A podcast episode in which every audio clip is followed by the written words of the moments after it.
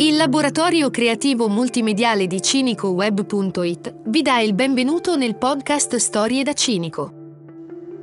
Il laboratorio raccoglie un gruppo di persone che si dilettano nelle più varie forme d'arte, dalla scrittura alla recitazione, dalla fotografia alla musica, alla pittura o scultura e che condividono qui, come sul sito www.cinicoweb.it, ciò che, in sinergia con altri membri della squadra, hanno ideato, creato, prodotto.